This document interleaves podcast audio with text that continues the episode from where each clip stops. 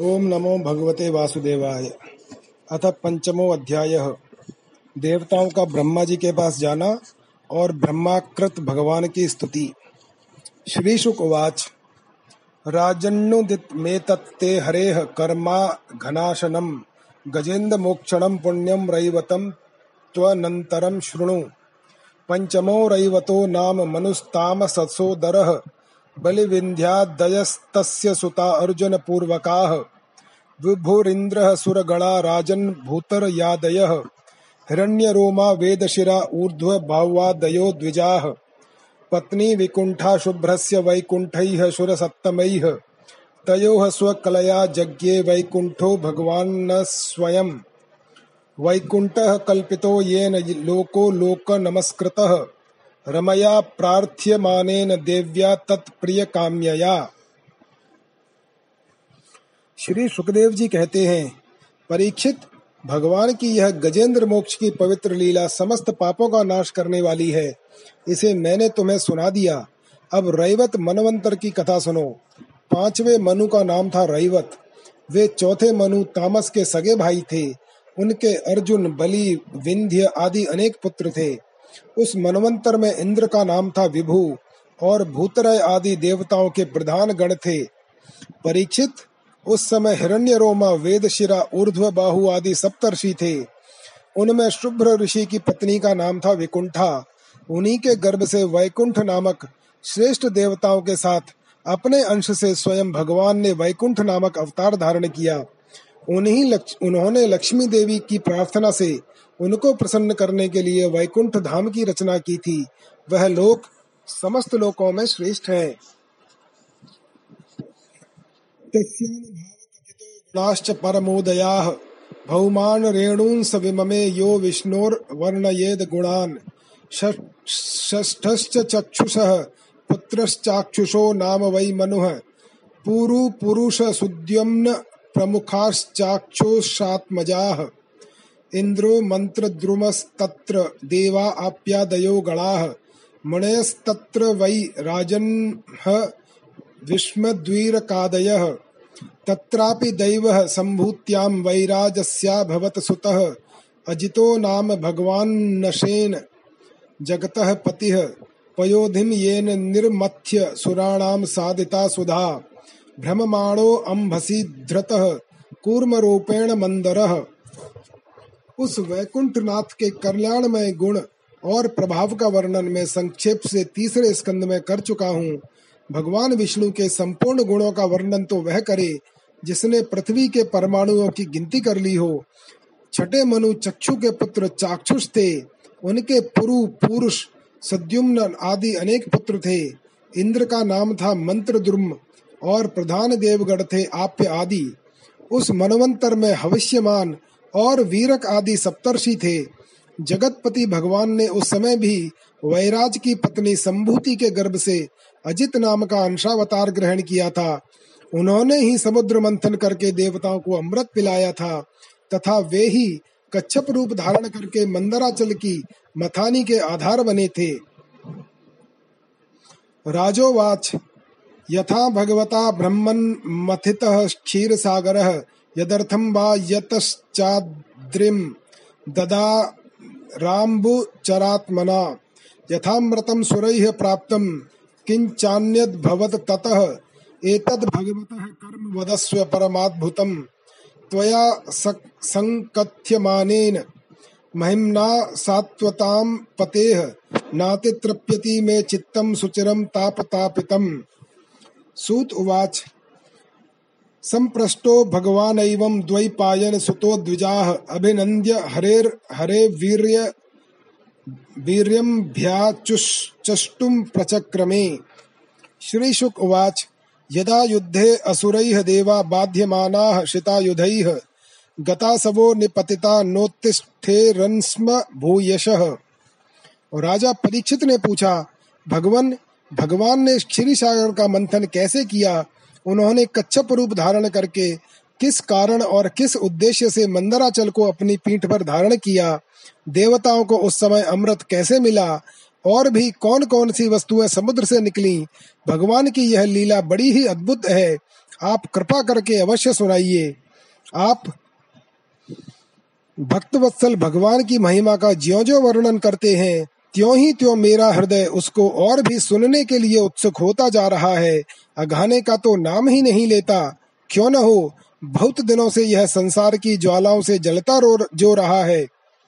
सूत जी ने कहा शौनक आदि ऋषियों, भगवान श्री सुखदेव जी ने राजा परीक्षित के इस प्रश्न का अभिनंदन करते हुए भगवान की समुद्र मंथन लीला का वर्णन आरंभ किया। श्री सुखदेव जी कहते हैं, परीक्षित जिस समय की यह बात है, उस समय असुरों ने अपने तीखे शस्त्रों से देवताओं को पराजित कर दिया था। उस युद्ध में बहुतों के तो प्राण पर ही बन आई। वे रणभूमि में गिरकर फिर उठ न सके। यदा दुर्वाससः शापातसेन्द्रा लोकास्त्रयो नृप। निः श्रीकाश्चाभवंस्तत्र नेषुरिज्यादयः क्रियाः। निशाम्यैतत् सुरगणा महेन्द्रवरुणादयः नाध्य गच्छन्न स्वयं, मन्त्रैः मन्त्रयन्तो विनिश्चयम्। ततो ब्रह्मसभां जग, जग्मुर् जग्मुर्मेरुर्मूर्धनि सर्वशः। सर्वं विज्ञापयाञ्चक्रुः प्रणताः परमेष्टिने। स विलोक्येन्द्रवाह्यवादीन् निहसत्वान् विगतप्रभान्। लोकान् मङ्गलप्रायान् सुरान् न यथा विभुः। समाहितेन मनसा संस्मरन् पुरुषं परम्। उवाचोत्फुल्लवदनो देवांस भगवान परः।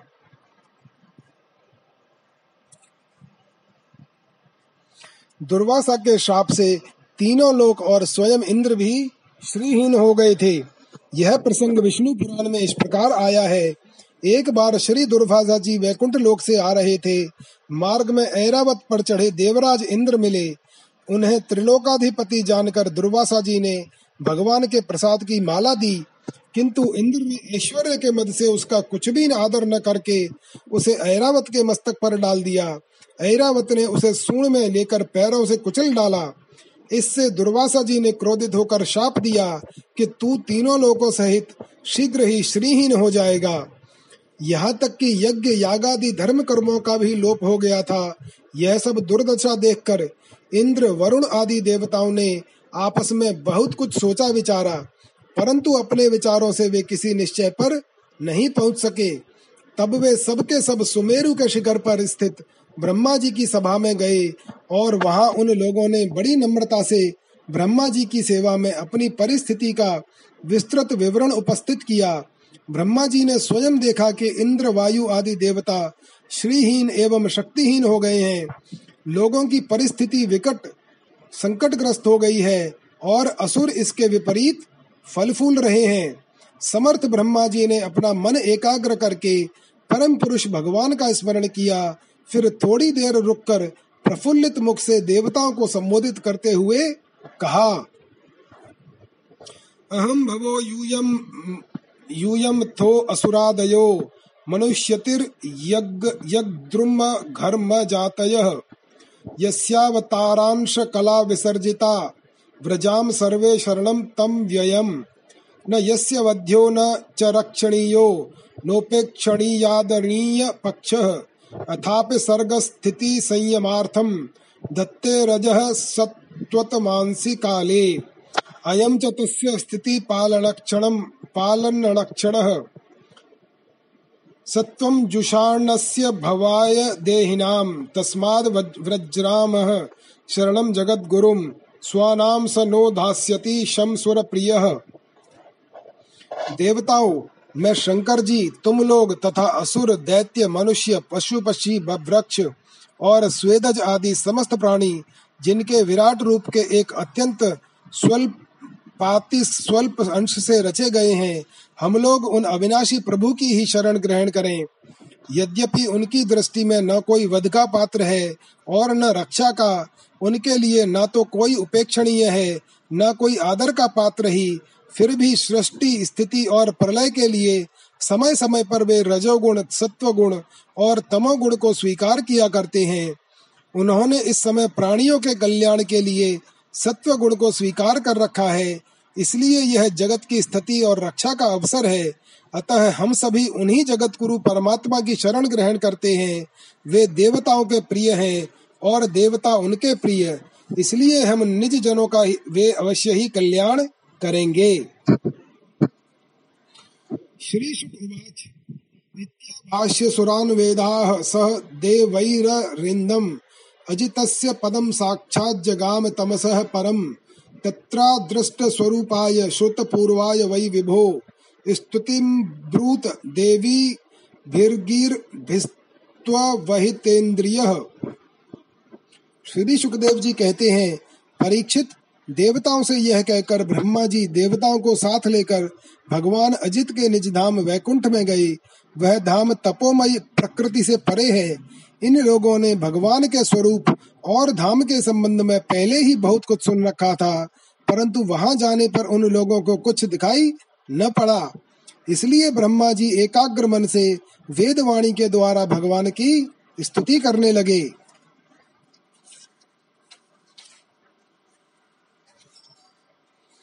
ब्रह्मोवाच अविक्रियम सत्यमनन्तमाद्यं गुहाशयं निष्कलं प्रतकर्यं मनो अग्रयानम वचसा निरुक्तं नमामहे देववरं वरेण्यं विपश्चितं प्राणमनोधियात्मना मर्थेन्द्रियाभासं निन्द्रं व्रणं छाया तपौ यत्र न ग्रध्रपक्षौ तमक्षरं खं त्रियुगं व्रजामहे।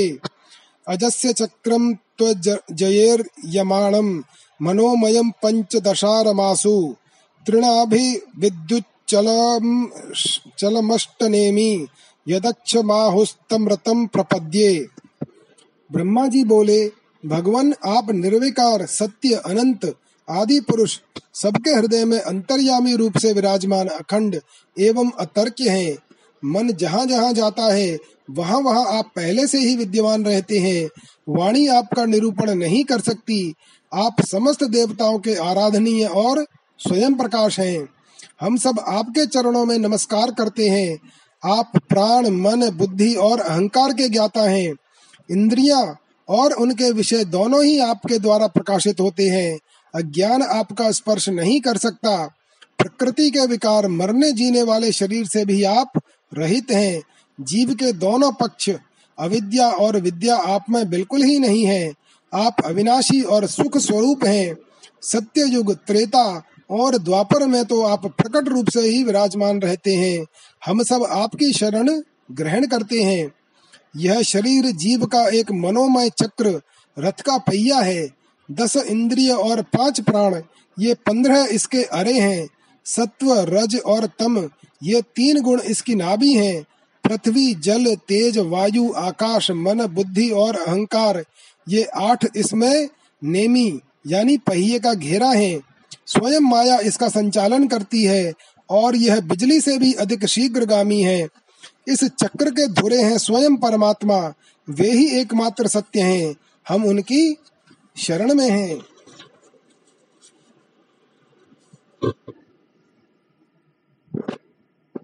य एक वर्णम तमसः परम तद लोकम व्यक्त तमनन्तपारम् आसाञ्च करोप सुपर्णमेनमुपासते योगरथेन धीराः। न यस्य कश्चातित्ति तर्तिमायां यया जनो मुह्यति वेदनार्थं तं निर्जितात्मात्मगुणं परेशं नमाम भूतेषु समं चरन्तम्। इमे वयं यत्प्रिययैव तन्वा, सत्त्वेन सृष्टा बहिरन्तराविह। गतिं न सूक्ष्मामृषयश्च विद् विद्महे। कुतो असुराद्या इतर प्रधानाः। पादौ महीयं स्वकृतैव यस्य। चतुर्विधो यत्र हि भूतसर्गः। स वै महापुरुष आत्मतन्त्रः। प्रसीदतां ब्रह्म महाविभूतिः। अम्भस्तु यद्रेत उदारवीर्यं सिद्ध्यन्ति जीवन्त्युत वर्धमानाः। लोकास्त्रयो अथाखिल लोकपालाः प्रसीदताम ब्रह्म महाविभूति। सोमम मनो यस्य समामनन्ति दिवौकसां वै बलमन्ध आयुः। ईशो नगानां प्रजनः प्रजानां प्रसीदतां नः स महाविभूतिः। जो एकमात्र ज्ञान स्वरूप प्रकृति के परे एवं अदृश्य हैं, जो समस्त वस्तुओं के मूल में स्थित अव्यक्त हैं, और देश, काल अथवा वस्तु से जिनका पार नहीं पाया जा सकता वही प्रभु इस जीव के हृदय में अंतर्यामी रूप से विराजमान रहते हैं। विचारशील मनुष्य भक्ति योग के द्वारा उन्हीं की आराधना करते हैं। जिस माया से मोहित होकर जीव अपने वास्तविक लक्ष्य अथवा स्वरूप को भूल गया है, वह उन्हीं की है और कोई भी उसका पार नहीं पा सकता। परंतु सर्वशक्तिमान प्रभु अपनी उस माया तथा उसके गुणों को अपने वश में करके समस्त प्राणियों के हृदय में समभाव से विचरण करते रहते हैं। जीव अपने पुरुषार्थ से नहीं, उनकी कृपा से ही उन्हें प्राप्त कर सकता है। हम उनके चरणों में नमस्कार करते हैं। यो तो हम देवता एवं ऋषिगण भी उनके परम प्रिय सत्वमय शरीर से ही उत्पन्न हुए हैं। फिर भी उनके बाहर भीतर एक रस प्रकट वास्तविक स्वरूप को नहीं जानते, तब रजोगुण एवं तमोगुण प्रधान असुर आदि तो उन्हें जान ही कैसे सकते हैं? उन्हीं प्रभु के चरणों में हम नमस्कार करते हैं। उन्हीं की बनाई हुई यह पृथ्वी उनका चरण है। इसी पृथ्वी पर जरायुज, अंडज, स्वेदज और उद्भिज, ये चार प्रकार के प्राणी रहते हैं। वे परम स्वतंत्र, परम ऐश्वर्यशाली पुरुषोत्तम पर ब्रह्म हम पर प्रसन्न हो। यह परम शक्तिशाली जल उन्हीं का वीर्य है। इससे तीनों लोक और समस्त लोकों के लोकपाल उत्पन्न होते, बढ़ते और जीवित रहते हैं। वे परम ऐश्वर्यशाली पर ब्रह्म हम पर प्रसन्न हो। श्रुतियाँ कहती हैं कि चंद्रमा उस प्रभु का मन है। यह चंद्रमा समस्त देवताओं का अन्न, बल एवं आयु है। वही वृक्षों का सम्राट एवं प्रजा की वृद्धि करने वाला है। ऐसे मन को स्वीकार करने वाले परम ऐश्वर्यशालु प्रभु हम पर प्रसन्न हो। अग्निर्मुखम यस्य तु जातवेदा, जातः क्रियाकाण्ड निमित्त जन्मा अन्तः समुद्रे अनुपचन स्वधातून् प्रसीदतां नः सह महाविभूतिः। यच्चक्षुरासीत तरणे तरण्यर्देवयानं त्रयीमयो ब्रह्मण एष धिष्णयम् द्वारं च मुक्तेरमृतं च मृत्युः, प्रसीदतां नः स महाविभूतिः। प्राणादभूद यस्य चराचराणां प्राणः, सहो बलमोजश्च वायुः। अन्वास्म सम्राज में वानुगा वयम। प्रसीदताम न स महाविभूतिः। श्रोत्राद दिशो यस्य हृदश्च खानी। प्रजगिरे खम पुरुषस्य नाभ्याः। प्राणेन्द्रियात्मा सु शरीरकेतम। प्रसीदताम न स महाविभूतिः। बलान् महेन्द्रस्त्रिदशाः। प्रसादान् प्रसादान्मन्योर्गिरिशो धिषणाद विरिञ्चः। केभ्यश्च छन्दास्यश्रयो मेढ्रतः कः? प्रसीदतां नः स महाविभूतिः। श्रीर्वक्षसः पितरश्छायया आसन्। धर्मः स्तनादितरः पृष्ठो अभूत। जौर्यस्य शीर्णो अप्सरसो विहारात्। प्रसीदतां नः स महाविभूतिः। अग्नि प्रभु का मुख है। इसकी उत्पत्ति ही इसलिए हुई है कि वेद के यज्ञ यागादि कर्म कांड पूर्ण रूप से संपन्न हो सके। यह अग्नि ही शरीर के भीतर, जठराग्नि रूप से और समुद्र के भीतर वानन के रूप से रहकर उनमें रहने वाले अन्न, जल आदि धातुओं का पाचन करता रहता है और समस्त द्रव्यों की उत्पत्ति भी उसी से हुई है। ऐसे परम ऐश्वर्यशाली भगवान हम पर प्रसन्न हो। जिनके द्वारा जीव देवयान मार्ग से ब्रह्म लोक को प्राप्त होता है, जो वेदों की साक्षात मूर्ति और भगवान के ध्यान करने योग्य धाम है, जो पुण्य लोक स्वरूप होने के कारण मुक्ति के द्वार एवं अमृतमय है और काल रूप होने के कारण मृत्यु भी है, ऐसे सूर्य जिनके नेत्र हैं, वे परम ऐश्वर्यशाली भगवान हम पर प्रसन्न हो। प्रभु के प्राण से ही चराचर का प्राण तथा उन्हें मानसिक शारीरिक और इंद्रिय संबंधी बल देने वाला वायु प्रकट हुआ है। वह चक्रवर्ती सम्राट है। तो इंद्रियों के अधिष्ठात्र, देवता हम सब उनके अनुचर, ऐसे परम ऐश्वर्यशाली भगवान हम पर प्रसन्न हो, जिनके कानों से, दिशाएँ, हृदय से इंद्रिय गोलक और नाभि से वह आकाश उत्पन्न हुआ है, जो पाँचों प्राण प्राण अपान, उदान, समान और व्यान दसों इंद्रिय मन, पाँचों असु, नाग, कूर्म क्रकल देवदत्त और धनंजय, एवं शरीर का आश्रय है। वे परम ऐश्वर्यशाली भगवान हम पर प्रसन्न हो। जिनके बल से इंद्र प्रसन्नता से, समस्त देवगण क्रोध से शंकर बुद्धि से ब्रह्मा, इंद्रियों से वेद और ऋषि तथा लिंग से प्रजापति उत्पन्न हुए हैं।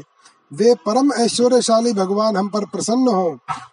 जिनके वक्ष स्थल से लक्ष्मी, छाया से पितृगण, स्तन से धर्म, पीठ से अधर्म, सिर से आकाश और विहार से अप्सराएँ प्रकट हुई हैं।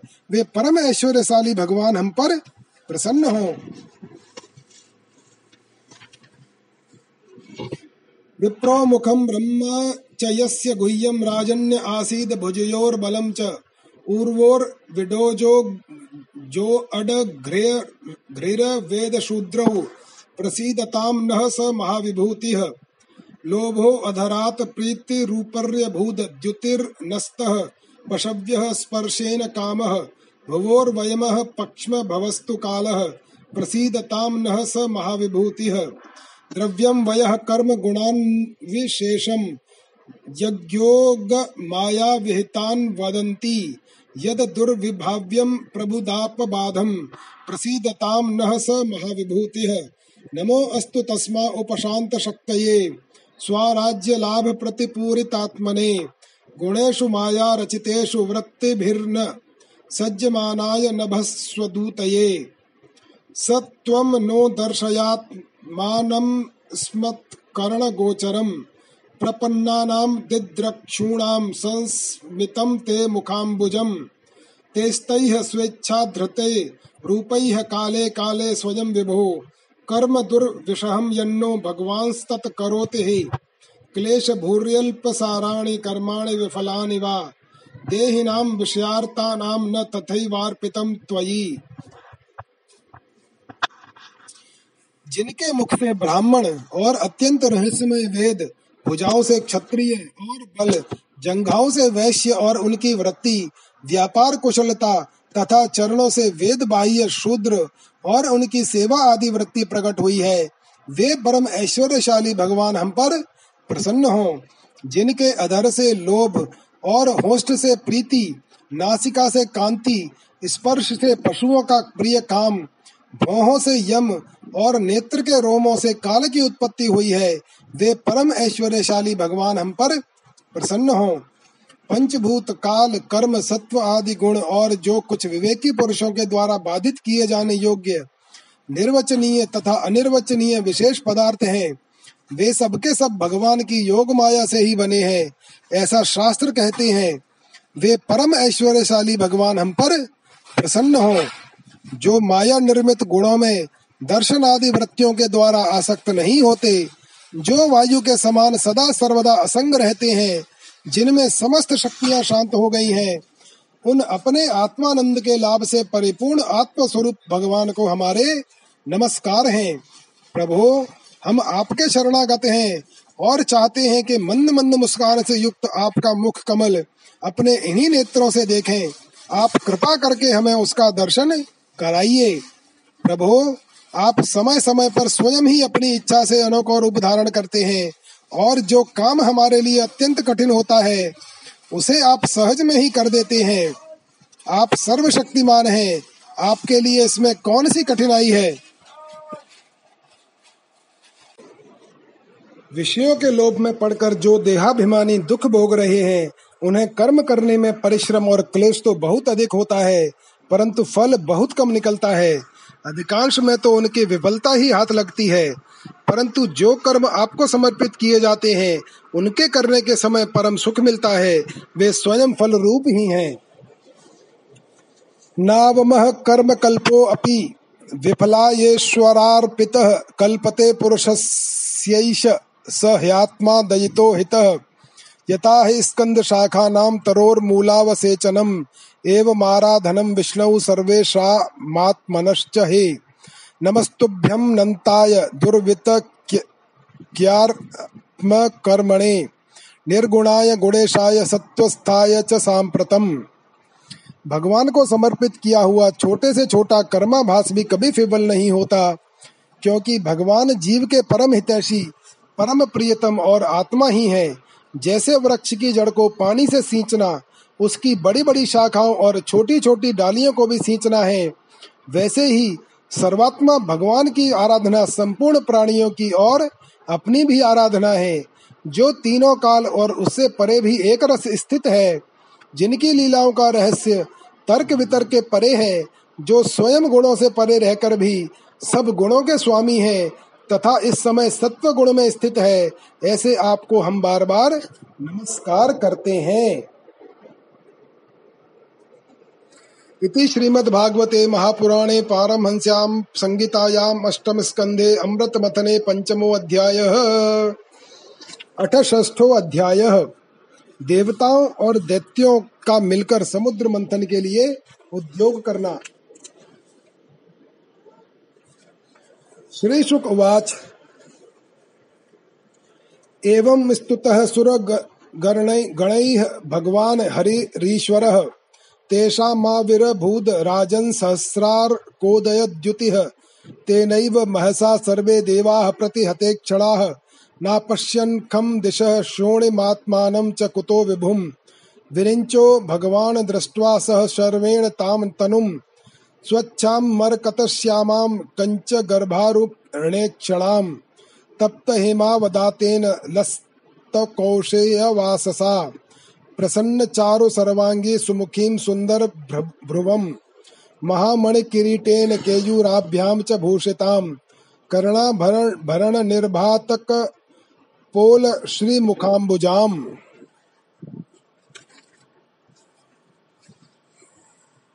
कांची कला कलाप वलय हार नूपर शोभिताम कौस्तुभाभरणाम लक्ष्मीं बिभ्रतीं वनमालिनीं। सुदर्शनादिभिः स्वास्त्रैः तुष् तुष्टाव देव प्रवरः स, स शर्वः पुरुषं परं सर्वा मर मरगणैः साकं सर्वांगैरवनिं गतैः। श्री सुखदेव जी कहते हैं परीक्षित जब देवताओं ने सर्वशक्तिमान भगवान श्री हरि की इस प्रकार स्तुति की, तब वे उनके बीच में ही प्रकट हो गए। उनके शरीर की प्रभा ऐसी थी, मानो हज़ारों सूर्य एक साथ उगाए हों। भगवान की उस प्रभा से सभी देवताओं की आँखें चौधिया गईं। वे भगवान को तो क्या आकाश, दिशाएँ, पृथ्वी और अपने शरीर को भी न देख सके। केवल भगवान शंकर और ब्रह्मा जी ने उस छवि का दर्शन किया। बड़ी ही सुंदर झांकी थी। मरकत मणि, यानी पन्ने के समान स्वच्छ श्यामल शरीर, कमल के भीतरी भाग के समान सुकुमार नेत्रों में लाल लाल डोरिया, और चमकते हुए सुनहरे रंग का रेशमी पीताम्बर सर्वांग सुंदर शरीर के रोम रोम से प्रसन्नता फूटी पड़ती थी। धनुष के समान टेढ़ी बोहें, और बड़ा ही सुंदर मुख। सिर पर महामणिमय किरीट, और भुजाओं में बाजूबंद। कानों के झलकते हुए कुंडलों की चमक पड़ने से कपोल और भी सुंदर हो जा, हो जाते थे, जिससे मुख कमल खिल उठता था। कमर में करधनी की लड़ियाँ, हाथों में कंगन, गले में हार और चरणों में नूपर शोभायमान थे। वक्ष स्थल पर लक्ष्मी और गले में कौस्तुभ मणि और वनमाला सुशोभित थी। भगवान के निज अस्त्र, सुदर्शन चक्र आदि मूर्तिमान होकर उनकी सेवा कर रहे थे। सभी देवताओं ने पृथ्वी पर गिरकर साष्टांग प्रणाम किया। फिर सारे देवताओं को साथ ले शंकर जी तथा ब्रह्मा जी, परम पुरुष भगवान की स्तुति करने लगे। अजात जन्म स्थिति संयमाया गुणाय, निर्वाण सुखार्ण वाय अणोरणे अपरिगण्य धामने महानुभावाय नमो नमस्ते। रूपम त्वयि तत् पुरुषर्षभेज्यम श्रेयो अर्थभिर्वैदिक तांत्रिकेण योगेन धातः सह नस्त्रिलोकान् पश्याम्यमुष्मिन् नुह विश्वमूर्तौ। त्वयग्र आसीत् त्वय मध्य आसीत्, त्वयन्त आसीदिदमात्मतन्त्रे।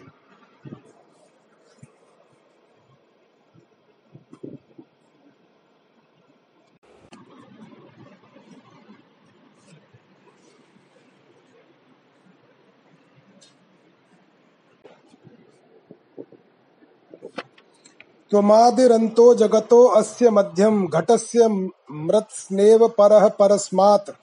त्वं मायया आत्माश्रयया स्वयेदं निर्माय विश्वं तदनुप्रविष्टः। पश्यन्ति युक्ता मनसा मनीषिणो, गुणव्यवाये अप्यगुणं विपश्चितः। यथाग्निमेधस्य मृतं च गोषु, भुवयन् भुव्यन्नमम्बूद्य मने च वृत्तिम्।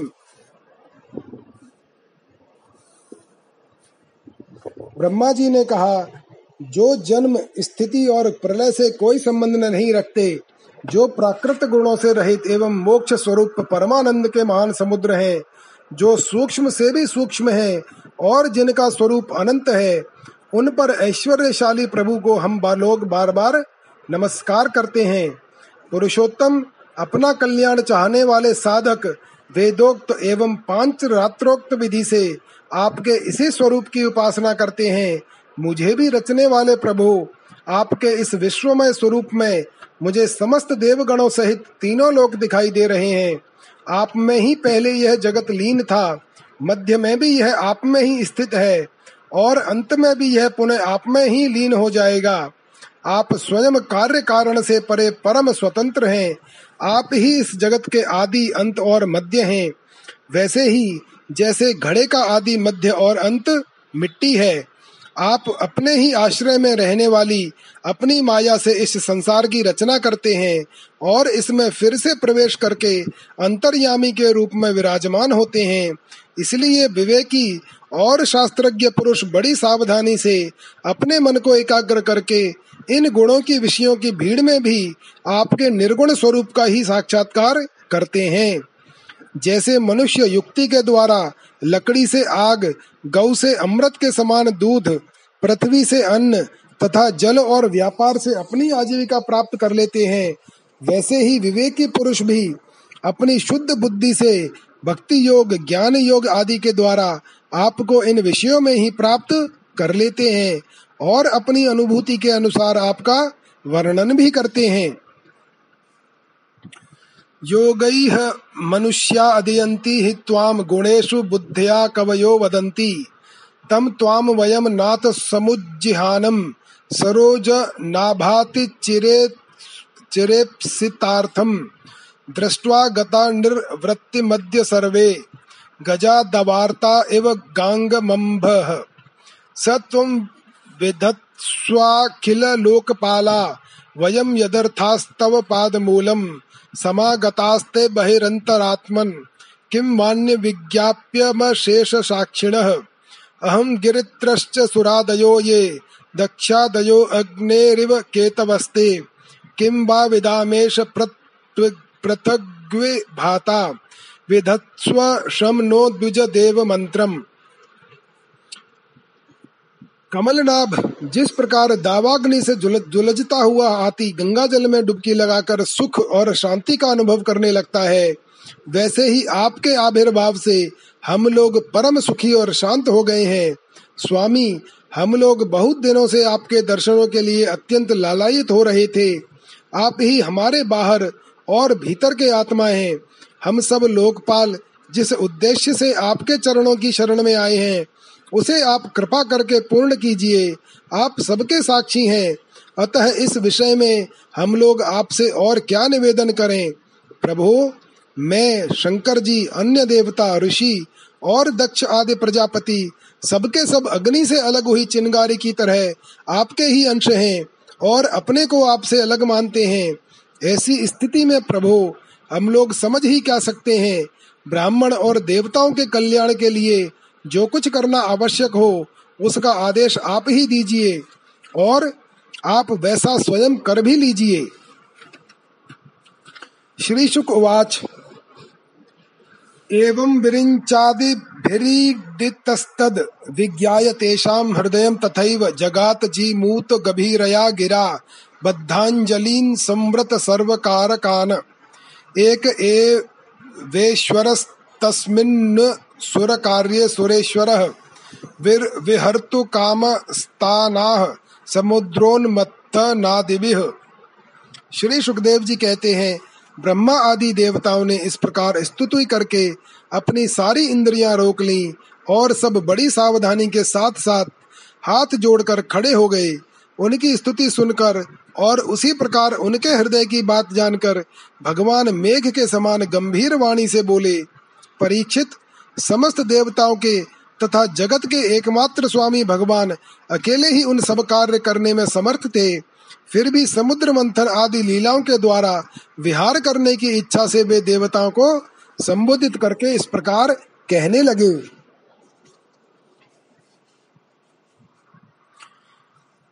श्री भगवान उवाच, हंत ब्रह्मन्नहो शंभो हे देवा मम भाषितम्। शृणुतावहिताः सर्वे श्रेयो वह स्याद यथा सुराः। यात दानव दैते यैस्तावत् विधीयताम्। काले नानुग्रहीतैस्तैर्यावद् वो भव आत्मनः। अरयो अपि हे संधेयाः सति कार्यार्थ गौरवे अहिमूषकवद देवा ह्यर्थस्य पदवीं गतैः। अमृतोत्पादने यत्नः। क्रियताम विलंबितम् यस्य पीतस्य वै जन्तुर्मृत्युग्रस्तो अमरो भवेत्। क्षिप्त्वा क्षीरदधौ सर्वा वीरुत्तृणलतौषधीः। मन्थन, मन्थान्नं मन्दरं कृत्वा, नेत्रं कृत्वा तु वासिकम्। सहायेन मया देवा निर्मन्थध्वमतन्द्रिताः क्लेशभाजो भविष्यन्ति दैत्या यूयं फलग्रहाः यूयं तदनुमोदध्वम्। यदिच्छन्त्यसुराः सुराः न संरम्भेण सिद्ध्यन्ति सर्वे अर्था सान्त्वया यथा। न भेतव्यम कालकूटाद विषाज्जल जलधि संभवात। लोभः कार्यो न वो जातुरोषः कामस्तु वस्तुषु। श्री भगवान ने कहा, ब्रह्मा, शंकर और देवताओं, तुम लोग सावधान होकर मेरी सलाह सुनो। तुम्हारे कल्याण का यही उपाय है। इस समय असुरों पर काल की कृपा है। इसलिए जब तक तुम्हारे अभ्युदय और उन्नति का समय नहीं आता, तब तक तुम दैत्य और दानवों के पास जाकर उनसे संधि कर लो। देवताओं, कोई बड़ा कार्य करना हो तो शत्रुओं से भी मेल मिलाप कर लेना चाहिए। यह बात अवश्य है कि काम बन जाने पर उनके साथ सांप और चूहे वाला बर्ताव कर सकते हैं।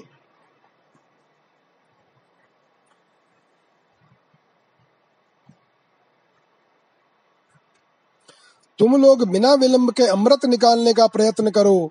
उसे पी लेने पर मरने वाला प्राणी भी अमर हो जाता है। पहले खीर सागर में सब प्रकार के घास, तिनके, लताएँ और औषधियाँ डाल दो। फिर तुम लोग मंदराचल की मथानी और वासुकी नाग की नेति बनाकर मेरी सहायता से समुद्र का मंथन करो। अब आलस्य और प्रमाद का समय नहीं है। देवताओं, विश्वास रखो। दैत्यों को तो मिलेगा केवल श्रम और क्लेश। परंतु फल मिलेगा तुम्ही लोगों को। देवताओं, असुर लोग तुमसे जो जो चाहे सब स्वीकार कर लो। शांति से सब काम बन जाते हैं। क्रोध करने से कुछ नहीं होता। पहले समुद्र से कालकूट विष निकलेगा। उससे डरना नहीं। और किसी भी वस्तु के लिए कभी भी लोभ न करना। पहले तो किसी वस्तु की कामना ही नहीं करनी चाहिए।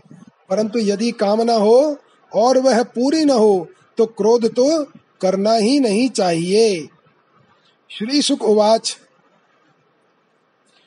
इति देवान् समादिश्य भगवान पुरुषोत्तम, तेषा मंत्र दधे, राजन स्वच्छंद गतिरीश्वरः। अथ तस्मै भगवते नमस्कृत्य पितामह, भवश्च जगमतुः स्वं स्वं धामोपेयुर्बलिम सुराह श्री सुखदेव जी कहते हैं, परीक्षित, देवताओं को यह आदेश देकर पुरुषोत्तम भगवान उनके बीच में ही अंतर्धान हो गए। वे सर्वशक्तिमान एवं परम स्वतंत्र जो ठहरे, उनकी लीला का रहस्य कौन समझे? उनके चले जाने पर ब्रह्मा और शंकर ने फिर से भगवान को नमस्कार किया और वे अपने अपने लोकों को चले गए। तदनंतर इंद्र आदि देवता राजा बलि के पास गए। दृष्टवारी नप्य संयतान जात क्षोभान स्वनायकान न्यषेधद दैत्यराट श्लोक्य संधि विग्रह कालवित ते वैरोच निमासीनम गुप्तम चासुर यूथपैः श्रिया परमया जुष्टम जिता शेष मुपागमन। महेन्द्रः शृण श्लक्षया। श्लक्षया। वाचा सान्त्वयित्वा महामतिः अभ्यभाषत तत सर्वं शिक्षितं पुरुषोत्तमात्। तदरोचत दैत्यस्य तत्रान्ये से असुराधिपाः। शम्बरो अरिष्टनेमिश्च ये च ये च त्रिपुरवासिनः। ततो देवासुराः कृत्वा संविदं कृतसौहृदाः। उद्यमं परं चक्रुर्मृतार्थे। परन्तप ततस्ते मन्दरगिरिमोज सोत्पाट्य दुर्मदाः तद नदन्त उदिध उदधिम। निन्युः शक्ताः परिघ बावः बाहवः। दूरभारोद्वह्र श्रान्ताः शक्रवैरोचनादयः। अपारयन्तस्तं वोढुं विविशा निपतंस गिरिस्तत्र बहून्नमरदानवान्। चूर्णयामास महता भारेण कनकाचलः। देवताओं को बिना अस्त्र शस्त्र के सामने आते देख, दैत्य सेनापतियों में, के मन में बड़ा क्षोभ हुआ। उन्होंने देवताओं को पकड़ लेना चाहा, परंतु दैत्यराज बलि संधि और विरोध के अवसर को जानने वाले एवं पवित्र कीर्ति से संपन्न थे। उन्होंने दैत्यों को वैसा करने से रोक दिया। इसके बाद देवता लोग बलि के पास पहुँचे। बलि ने तीनों लोगों को जीत लिया था।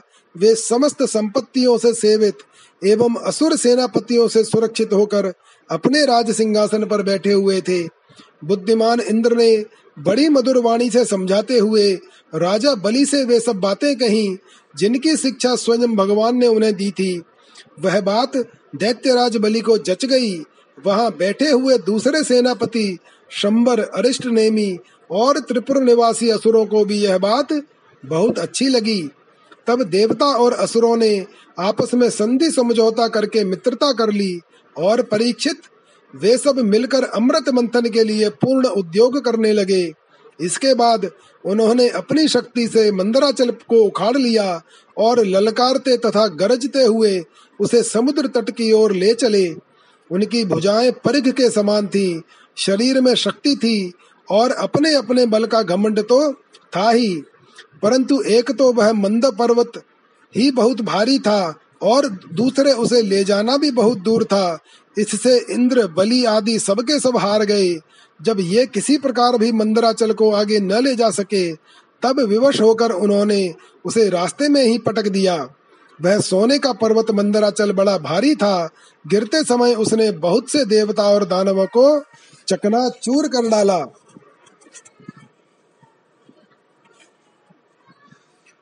तांस्तथा भग्न मनसो भग्न बाहुरुकंधरान विज्ञाय भगवांस्तत्र बभूव गरुड़ध्वज गिरपात विनिष्पिष्टान्वे लोक्या मर दानवान इच्छया जीवयामास निर्जरान निर्वृणान्यथा गिरिम चारोप्य गरुड़े हस्ते नैकेन लीलया।